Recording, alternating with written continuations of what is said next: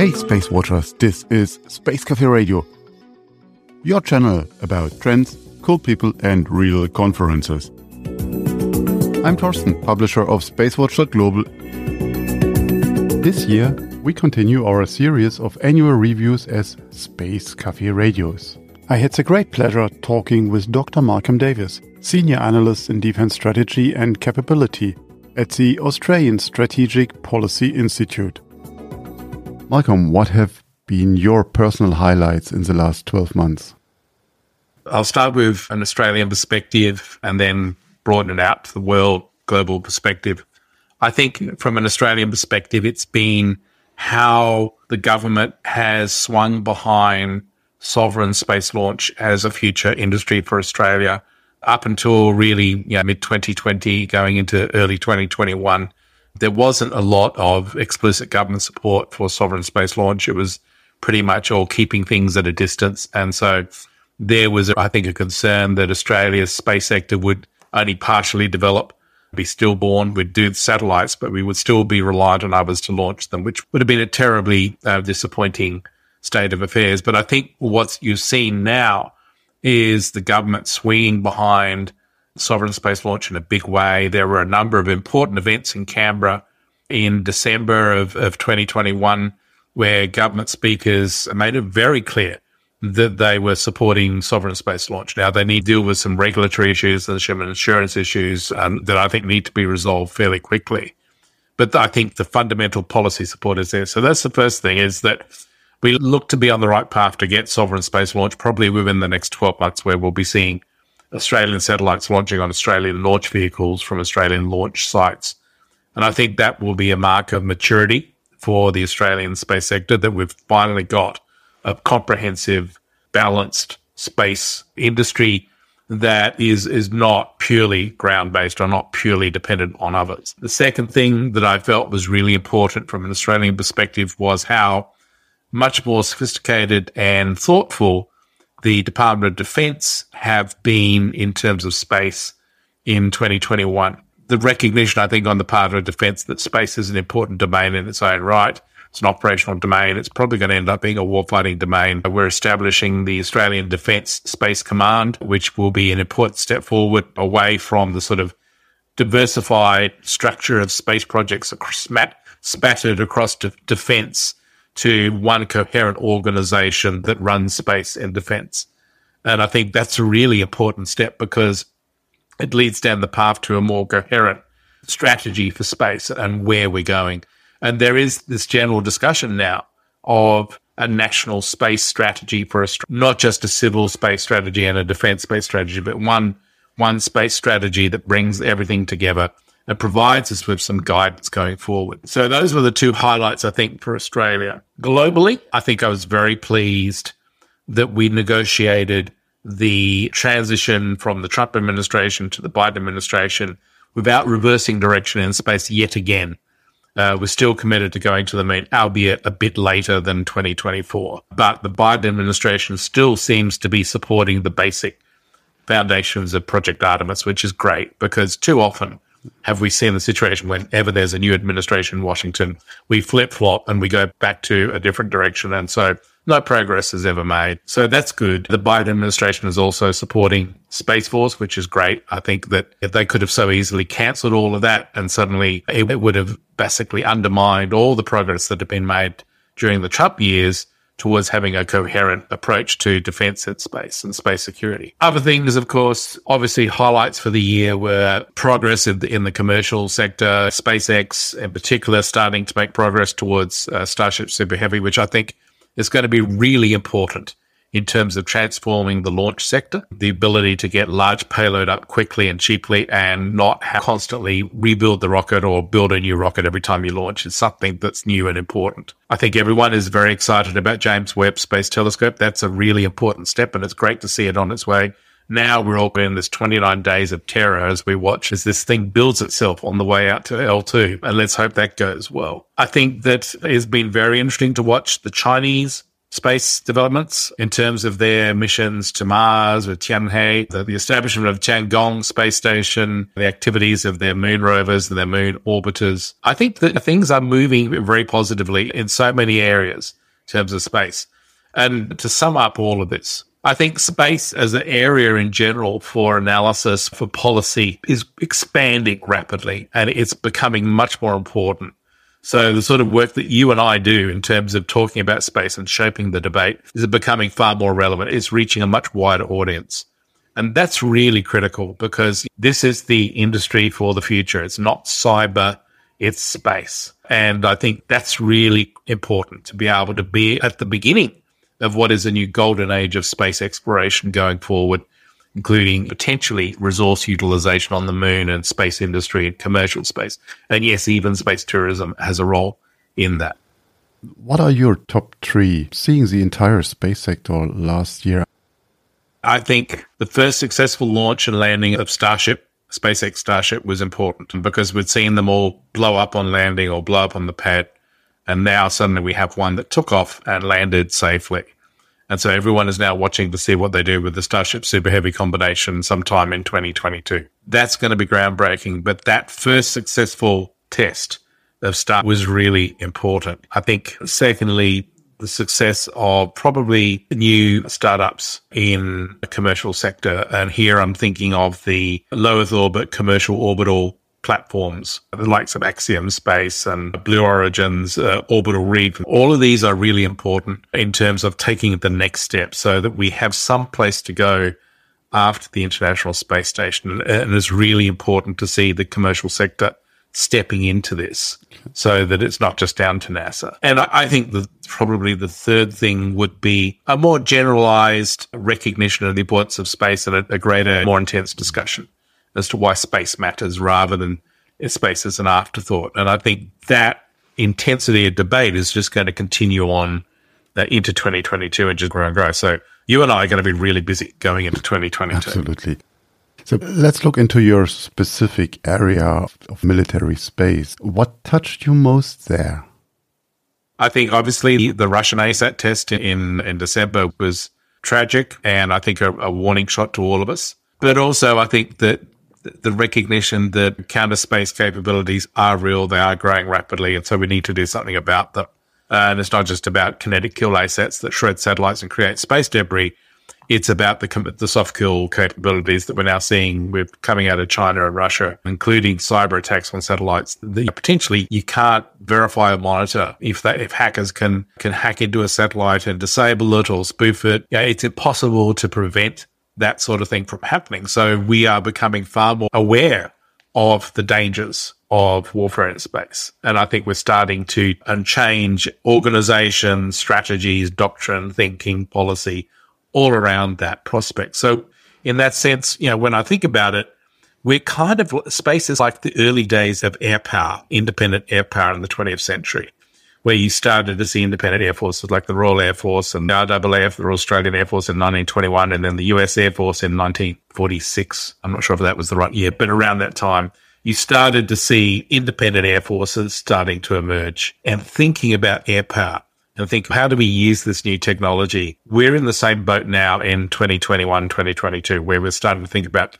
space power and military space capabilities. And it's not just satellites for Earth, Earth observational communications. It's about how do we prevent an adversary from taking out our critical space support? How do we defeat their capabilities in space? How do we respond if we need to respond? And that carries with it a whole slew of intellectual thought about the nature of space power, space operations, all of that. So I think that's probably one of the most interesting things at the moment. What going on in the military side of things is the debate about space power and what is it and why it's important. And it's not just in it. It's not, the debate is not just cur- occurring in sort of like this abstract academic, you know, environment of writing learned books and so forth. It's policy relevant. It's directly affecting defense policy decisions and capability decisions and expenditure and so forth. So it's taken that step beyond a simple abstract exercise. You alluded to the history of military and the air power and compared it to space power. Does it mean that we will see placement of weapons, placement of troops in space? Because at the moment it's this reactive engagement. Yeah, look, I, I think that when we look at the sorts of capabilities that are being tested with co-orbital rendezvous proximity operations, the sorts of things that the Chinese and the Russians are doing, all right, those tests are not tests of space weapons per se, but they test the technologies and they test the procedures that would be the same for co-orbital anti-satellite weapons. And so you could see the potential going down the track for the likes of China and Russia to move down the path of saying, okay, we're going to deploy certain types of capabilities in orbit to be able to protect our interests. And of course, in actual fact, what they're doing is threatening our critical space support. And as I said, there's a whole suite of ground based counter space capabilities that can affect satellites with soft kill anyhow. Space weapons, I think, in space are a possibility later this decade. Not really troops or space marines or anything like that. Certainly, I think a range of counter space capabilities designed to deny an opponent the ability to use space in the LEO to GEO environment. And eventually, Astro strategic competition out at cislunar space could see some sort of military role out there as well. But I know that there are some in Washington DC who are thinking about that now. I think that's probably a, an idea who will, that will be a reality or, or something more relevant, probably in the late 2020s going into the 2030s rather than any time soon. Okay. Looking back to the last year, what does the space industry in general needs most?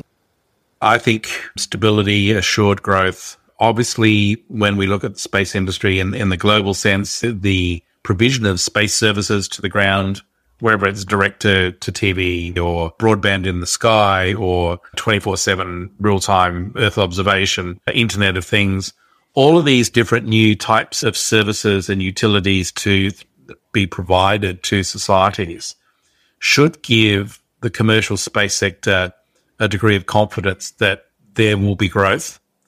And secondly, that there will be a need for greater launch capability. Uh, and I think reusable launch gives them.